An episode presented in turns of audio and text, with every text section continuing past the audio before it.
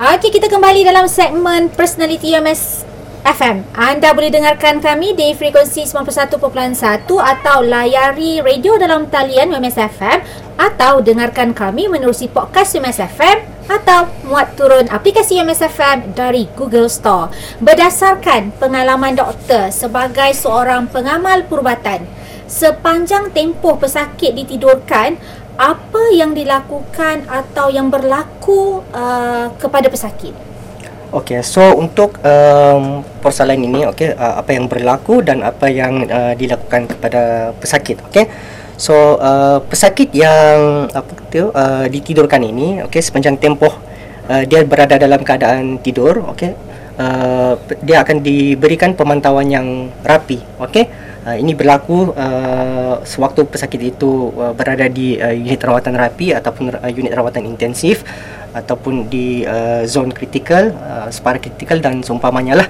Okey, ya uh, uh, untuk kes-kes yang tidak melibatkan uh, kes-kes pembedahan lah. Okey, unless uh, kes-kes pembedahan itu berlaku komplikasi dan seumpamanya dan uh, pesakit perlu dimasukkan pergi ke unit rawatan rapi lah. Okey, so uh, pesakit yang ditidurkan ini sebenarnya apa yang berlaku kepada uh, kepada dia adalah apabila pesakit ini ditidurkan okey dia actually ber- berada dalam keadaan um, rehat okey uh, saya bagi contoh yang mudah okey uh, mengapa kita perlukan tidur hmm. okay? tidur malam mengapa kita perlu tidur okey ia adalah untuk merehatkan tubuh badan kita hmm. okey um, untuk pesakit yang uh, mengalami uh, masalah kesihatan okey pesakit yang kritikal ataupun pesakit yang tenat ini anggota uh, tubuh badan okey uh, organ-organ utama okey otot uh, dan seumpamanya okey uh, perlu bekerja dengan lebih kuat lagi okey uh, disebabkan adanya contohnya uh, jangkitan kuman dan seumpamanya. Okey uh, analogi uh, apa tu? Uh, analogi yang mudah yang boleh saya berikan di sini adalah okay, uh, sebelum kita kupas lagi yang uh, persoalan ini. Okey uh, apabila seseorang itu melakukan aktiviti contohnya sukan lah okey aktiviti sukan seperti um, uh, berjoging maraton berlari berbasikal okey hiking dan seumpamanya lah okey.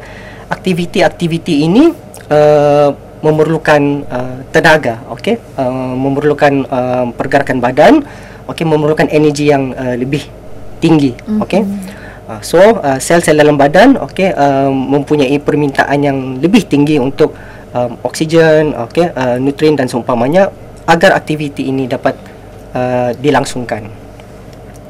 Now kembali kepada keadaan yang pesakit yang uh, mengalami keadaan kritikal ataupun pesakit yang tenat ini okey uh, contohnya disebabkan oleh jangkitan kuman okey um, pesakit ini seolah-olah seperti uh, walaupun uh, badan dia tu uh, badan pesakit ini uh, berbaring okey di katil tetapi di dalam badan itu sendiri mm-hmm. okey sel-sel dia bekerja seolah-olah seperti pesakit ini melakukan senaman oh. exercise maraton seumpamanya okey fisiologinya berlaku di dalam badan perubahan fisiologi ini berlaku di dalam badan walaupun dia dalam keadaan yang tidak sedar ah walaupun dia dalam keadaan yang um, tidak sedar disebabkan oleh uh, contohnya seperti jangkitan kuman ini okey mm-hmm. So uh, uh, pesakit yang ini okey badan tu uh, demand terhadap uh, oksigen kita panggil oksigen consumption dia ni okey mm-hmm. okey uh, kadar kepenggunaan oksigen itu uh, lebih tinggi sebab uh, otot-otot badan organ uh, organ dalam badan uh, pesakit ini perlu bekerja lebih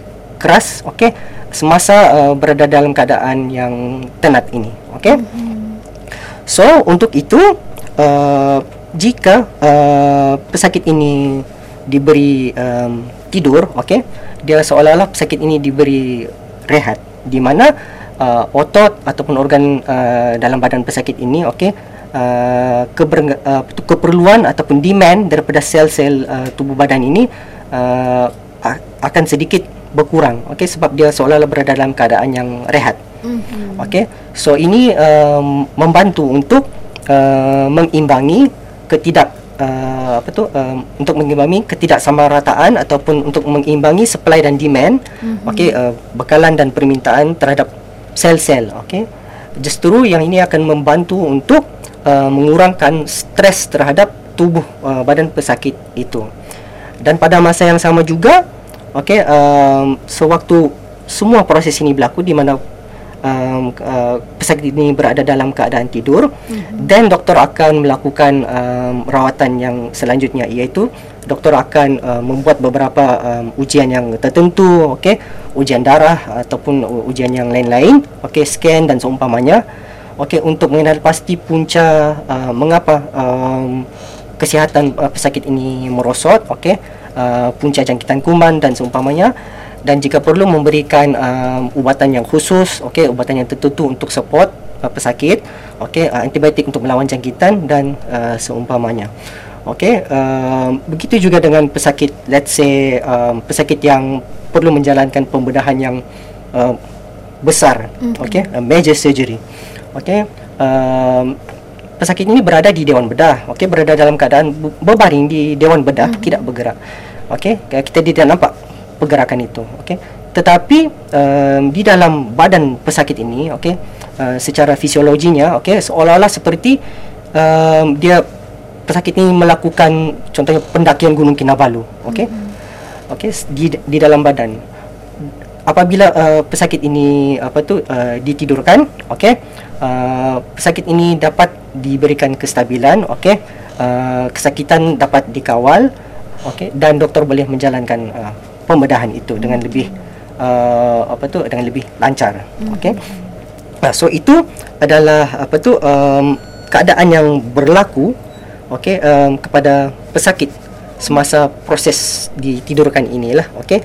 Uh, apa yang berlaku di dalam badan pesakit dan apa yang apa tu uh, dilakukan oleh doktor lah hmm. untuk membantu uh, pesakit ini untuk memberikan uh, rawatan okey dan jika perlu uh, penggunaan mesin-mesin yang lebih advance okey akan diberikan kepada pesakit termasuklah bantuan uh, apa tu mesin ventilator mesin uh, bantuan pernafasan uh, mesin dialisis okey uh, beberapa ubatan yang uh, uh, khusus untuk membantu uh, maintain tekanan darah dan juga ubatan-ubatan yang lain okey okey yang dirasakan sesuai lah untuk yeah. pesakit Okey doktor, ah, kita ada pertanyaan dari Norain di TikTok eh. Okay. Tidur bermimpi, otak rehat tak? Okey, so um, tidur ni actually dia ada uh, dua jenis lah, okey. Hmm. REM sleep dengan non REM, okey. Uh, rapid eye movement sleep ataupun yang non rapid eye movement sleep. Okey, so uh, uh, mimpi, okey. So mimpi ni okey um, berlaku proses uh, mimpi ni okey boleh um, berlaku okey uh, sewaktu tidur dan okey otak itu akan melakukan proses inilah mm-hmm. namun okey um, anggota badan yang lain tu apabila berada dalam keadaan yang tidur ini okey uh, oxygen consumption dia metabolismenya tu kurang sedikit lah so dia mm-hmm. still berada dalam keadaan yang rehat mm-hmm. okey so jika uh, pesakit ini ditidurkan okey um, mimpi itu apa tu uh, mungkin apa tu uh, tidak mungkin tidak datang okey ataupun apabila pesakit itu sudah sedar uh-huh. okey dia mungkin akan ada sedikit kita panggil experience uh, pengalaman okey ataupun sedikit um, apa tu um, uh, pengetahuan okey hmm. kesedaran uh, sewaktu proses uh, peniduran itulah. Okey ini hmm. mungkin boleh terjadi lah okey okey. Terima kasih doktor. Uh, doktor bagaimana pesakit dibangunkan dari tidur? Okey so uh, untuk uh, pesakit dibangunkan daripada tidur ini okey kita ambil contoh yang dari segi um, kes elektif lah itu itu dahululah okey? So untuk kes yang um, ditidurkan uh, melalui pembiusan uh, umum pembiusan am okey untuk uh, uh, pesakit yang perlu menjalankan uh, pembedahan okey? So pesakit ini akan uh, untuk dibangunkan daripada tidur doktor akan uh, memberhentikan uh, ubatan uh, tidur ubatan bius itu okey? Sama ada yang diberikan secara infusi okey? Uh, ataupun yang diberikan melalui gas dan seumpamanya okey? Dan kemudiannya akan memberikan uh, beberapa ubatan yang lain contohnya ubatan uh, reversal untuk uh, counter effect daripada mm-hmm. Uh, ubat uh, untuk memberikan uh, otot itu lebih relax okey dan doktor akan menilai okey um, kestabilan pesakit ini okey menilai beberapa kriteria tertentu dan jika pesakit ini stabil uh, okey dan dia akan apa uh, dituruti dengan proses ekstubasi iaitu di mana pencabutan tiup pernafasan okey. Ini untuk situasi yang berada di dewan bedah lah okey boleh jadi juga jika pesakit itu okey disebabkan oleh uh, beberapa faktor complexity of surgery pendarahan dan seumpamanya mungkin pesakit menjadi tidak stabil dan perlu dimasukkan ke unit rawatan terapi untuk distabilkan kemudian barulah dibangunkan contoh untuk situasi yang uh, pesakit tenat tadi pesakit yang kritikal ini so dia lebih um, kompleks sedikit. Okey, dia bergantung sama uh, keadaan pesakit itu, penyakit yang dihadapi, okey dan beberapa faktor yang lain. Okey sebelum dibangunkan. Uh, so lazimnya uh, untuk pesakit yang kritikal ini uh, yang di uh, yang berada di uh, unit rawatan rapi, okey, rawatan intensif. Okey, apabila doktor um, uh, plan untuk nak membangunkan pesakit, doktor akan buat beberapa penilaian dahulu. Okey, especially doktor akan menilai tahap kestabilan pesakit. Okey, doktor akan menilai um, beberapa kriteria okey uh, terhadap kesesuaian untuk proses ekstubasi ataupun pencabut, pencabutan tiup hmm. nafas itu. Okey, um, mengambil kira uh, faktor dan penyakit yang dihadapi oleh pesakit dan barulah doktor akan uh, memberhentikan uh, ubatan tidur yang biasa diberi secara infusi hmm. okey uh, kepada pesakit. Dan apabila um, ubatan infusi ini uh, diberhentikan, doktor akan membuat penilaian ini okey uh, sama ada uh, pesakit ini sesuai untuk uh, melalui proses ekstubasi ataupun uh, belum lagi sampai masa dia. Oh, maksudnya dia akan buat penilaian lah sebelum Yes. sama ada boleh dibangunkan atau ataupun tidak. tidak. Ada sesetengah uh, pesakit okey yang di unit rawatan rapi, proses ini mungkin boleh berlaku dalam masa yang cepat. Okey, mungkin uh, berjam contohnya.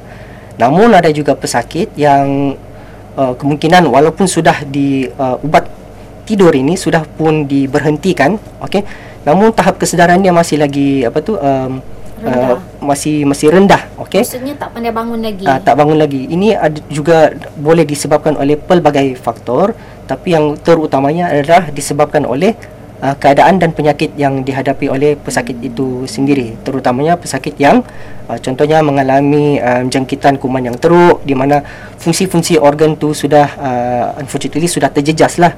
Okey, uh, sama ada uh, fungsi um, uh, organ uh, buah pinggang, jantung, otak dan seumpamanya. So, uh, pesakit yang seperti ini mungkin mengambil masa yang lebih lama okey untuk uh, fully bangun daripada kesan uh, tidur itu tadi, okey. Uh, berbanding pesakit yang uh, mungkin tidak mengalami sebarang masalah kegagalan uh, fungsi organ utama dalam badan. Okey, so um, dia berbeza mengikut um, pesakit lah. Okey, uh, yang penting uh, di sini nak di uh, nak diutarakan adalah uh, doktor yang akan membuat penilaian, okey, um, terhadap uh, kesesuaian dan kestabilan uh, pesakit dengan kriteria-kriteria yang yang tertentu, okey, untuk uh, membangunkan pesakit, okey, uh, daripada um, uh, tidur inilah, okey. Okey, terima kasih Dr. Aslan untuk penjelasan yang diberikan. Kita akan sambung perbincangan selepas berehat seketika.